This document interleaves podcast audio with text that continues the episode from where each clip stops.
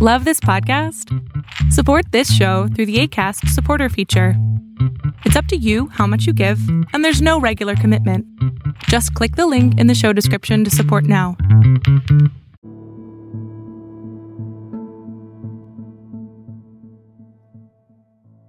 The doorbell rang, Rebecca quickly moved towards it.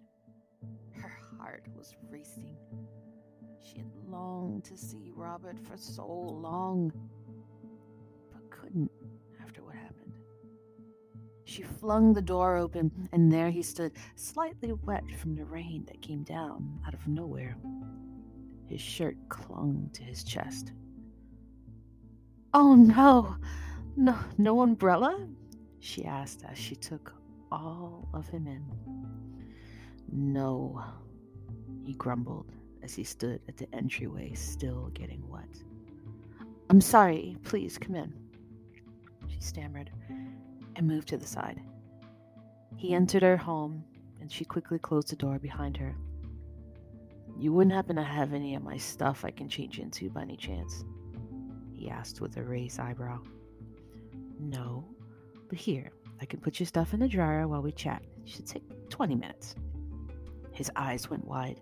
You want me to sit here practically naked for 20 minutes? She laughed boisterously.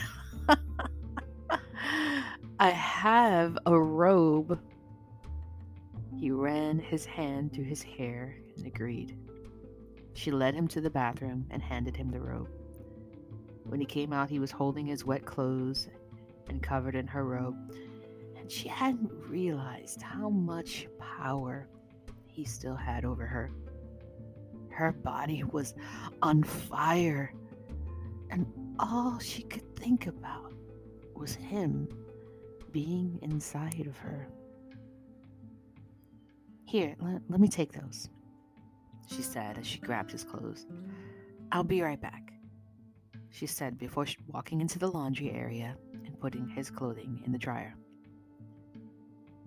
When she entered into the room, he was standing there, eyes ablaze.